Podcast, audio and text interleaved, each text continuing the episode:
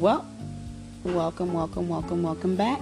It's been about a year and a half, and I am back live. Uh, this is Juicy Monroe, based out of Madison, Wisconsin. Juicy 608 lately, and I'm just checking in with everybody. Uh, today's topic what's everybody doing on quarantine? Because as you know, the whole world is locked down right now. So the first week for me was pretty hectic.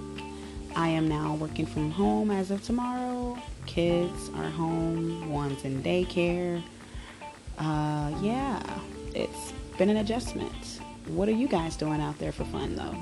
Are you just sitting there watching TV? Are you reading books? Are you on apps? Are you playing games? Are you listening to music? If you're a musician, are you writing? Are you playing? What are you doing? I want to know. Let me know. Okay, and I'm back. Sorry about that, guys, for a brief intermission. I wanted to put some music in the background.